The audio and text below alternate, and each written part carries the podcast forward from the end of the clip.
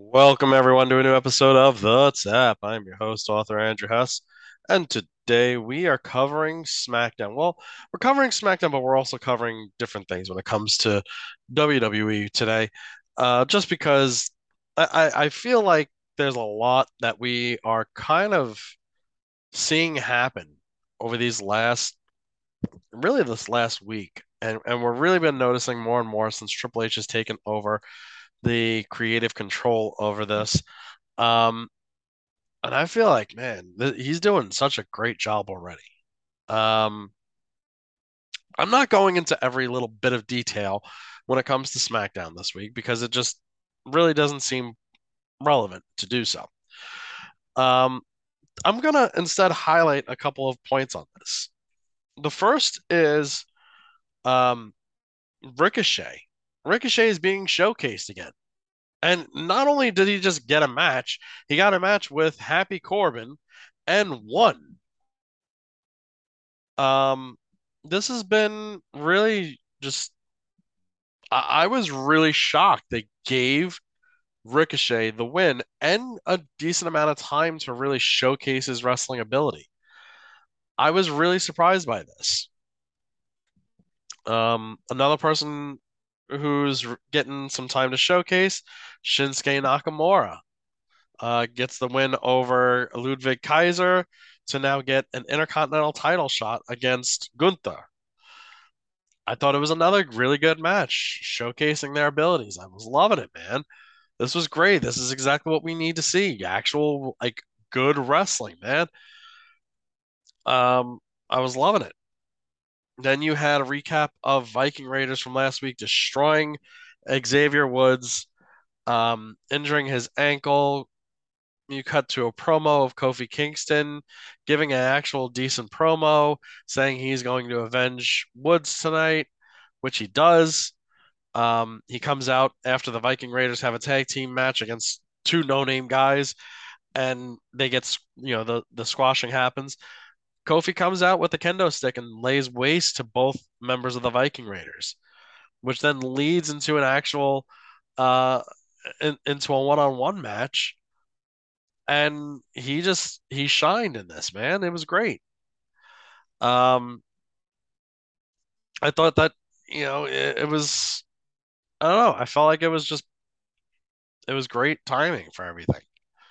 Um, actually getting some time with Kofi showcasing why he was a former world champion. Then we wind up getting to the women's division. And they actually had like a good amount of things to go on when it comes to the women's division. You had Liv Morgan come out And this is one of the things that I'm also going to address as a side note as well. So Liv Morgan comes out, and the fans just tear her a new one, booing her, saying you tapped out, all this bullshit. And I mean, honestly, hey, you, you know what it is? It, it's just, it is what it is. She tapped out. It's this whole thing that comes down to, you know, basically them trying to put some heat on her, I guess. Make it, you know, a little uh, controversial, and that's fine. That's I'm okay with them trying to create controversy with it, you know. Um, I mean, you gotta create the controversy sometimes. And then, I, I mean, you had Kayla Braxton. This is the part that really just annoyed me.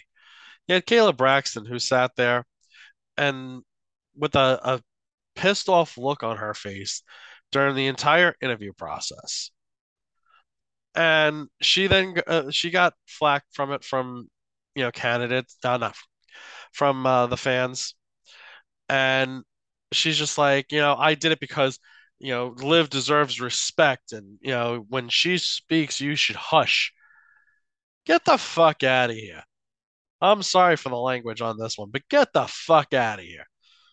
You're you're now trying to tell p- fans how they should go ahead and cheer and boo for somebody. First off, you're an announcer, not even a, a really good one. Okay? You have great, like good moments here and there when it comes to Paul Heyman, but other than that, you don't have anything that really makes you stand out. You do nothing. You are a backstage reporter for the WWE, put on screen to, and I'm not saying this to be mean, I'm not saying this to be sexist or anything like that, but you were hired there to be eye candy. I don't want you to just be there uh, and be eye candy because I liked it when when you get involved with the whole thing with Paul Heyman. But you don't do anything other than the whole interaction with Paul Heyman. You sit there, you ask a question, and then you sit there and you stand there with a microphone. Who are you to tell the fans how they should react to somebody? How, who are you? We're the ones who wind up paying your salary. We're the ones who sit there and go to the events and pay money to go to the events, pay for merchandise, pay for concessions, pay for everything under the sun. So for you to now sit there and say you you shouldn't be booing her when she's talking, why? You you think it's okay for people to go and then boo, you know, uh, Gunther or Seth Rollins or you know Baron Corbin? Oh, but that's okay though, right? Because they're heels. Get the hell out of here. No one cares about your opinion. I'm sorry to say that, but no one cares.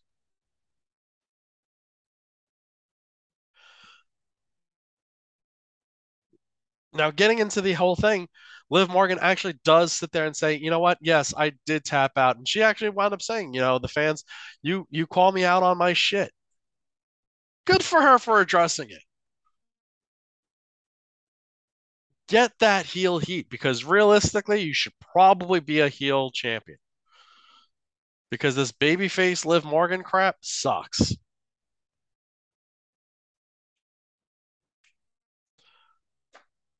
You explained that you tapped out because you thought that the referee had already counted three. Okay, so does that mean you're sitting here and saying now that you shouldn't be champion? So basically, Liv Morgan sits there and admits she shouldn't be champion. But you're going to hold on to that title anyway, right? Yeah. You're going to hold on to that title. Ronda Rousey is apparently suspended indefinitely, which means until Ronda Rousey decides that she wants to work again. So probably be back around Survivor Series time. That's my estimation. In the meantime, we hold a women's gauntlet match to determine the new number one contender. And you had Sonya Deville get a quick, easy win over Aliyah. And then you had Raquel Rodriguez take out Sonya Deville, Xia Li, Natalya. I think there was somebody else in there because I think she won four matches in a row, only to lose to Shayna Baszler. And Shayna Baszler is your new number one contender for the SmackDown Women's Championship. Overall, so far, SmackDown was pretty decent. Then you get to your main event time slot. Roman Reigns and the Bloodline come out and they're talking all this crap about Roman Reigns and they start getting into the whole thing about Drew McIntyre. And Drew McIntyre comes out and basically says he's going to dismantle the bloodline right now. He doesn't want to wait till the Clash of the Castle. He takes off his shirt, he drops the microphone, he's about to storm the ring, and then the lights go out. And a black and white screen is now in place. A woman is standing on stage, and you hear an old familiar song from NXT.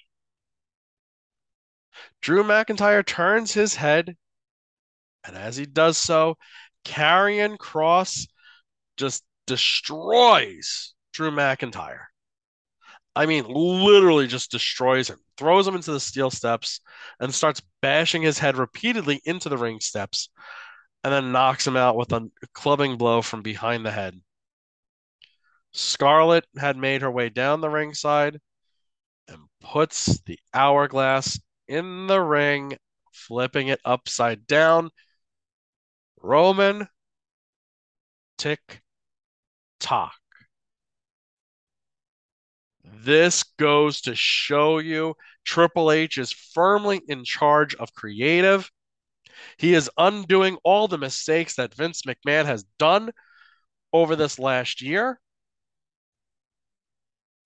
And we are seeing return after return. I can't wait to see who else is coming back now. Because this isn't, these weren't the only two people that Triple H have contacted. He's contacted many more people. It's only a matter of time before we see who's added next. We're going to see roster depth.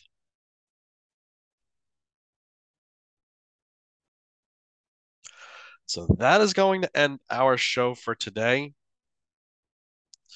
Um, there's so much more that's going on with things. I, I just, oh, I, I don't, I didn't even have enough time to cover everything that I need to cover from this weekend. Um, they, oh wait, they also did announce that, uh, sorry, there are other things that uh, I just wanted to cover. They are, um, noting that the uh, the WWE Women's Tag Team Championships are going to have a tournament that begins, I believe, this Monday on Raw. Um, supposedly, we have uh, Sasha Banks and Naomi have come to terms and is actually going to be coming back to the WWE.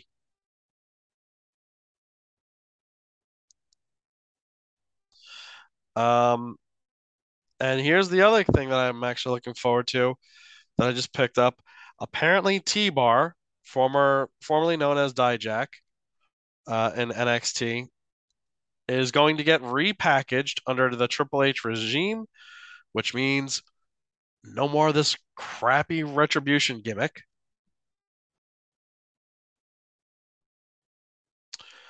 And that looks to be it of my WWE news. So we're gonna see what happens. I- am looking forward to seeing Monday Night Raw tonight, and I can't believe I'm actually saying that. This is the this is one of those times where I'm like, wow, glad I didn't give up on on WWE the way that everyone else has. I was I, I am still an AEW guy, but I've been a lifer for WWE. I've stuck through it through the worst of times, the best of times, the Attitude Era. I, I've stuck through everything. I gritted it out, and we're seeing now things under Triple H's regime. Things are looking better, so we're gonna have to keep on seeing how this goes from here. But so far, so good. That is going to be the end of our show today. I will be back with the Raw update. And uh, if I can manage some time, I'll go and cover all of AEW in one shot if I can. Uh, so we'll see how that goes. Until next time, I am author Andrew Hess, and this has been The Tap.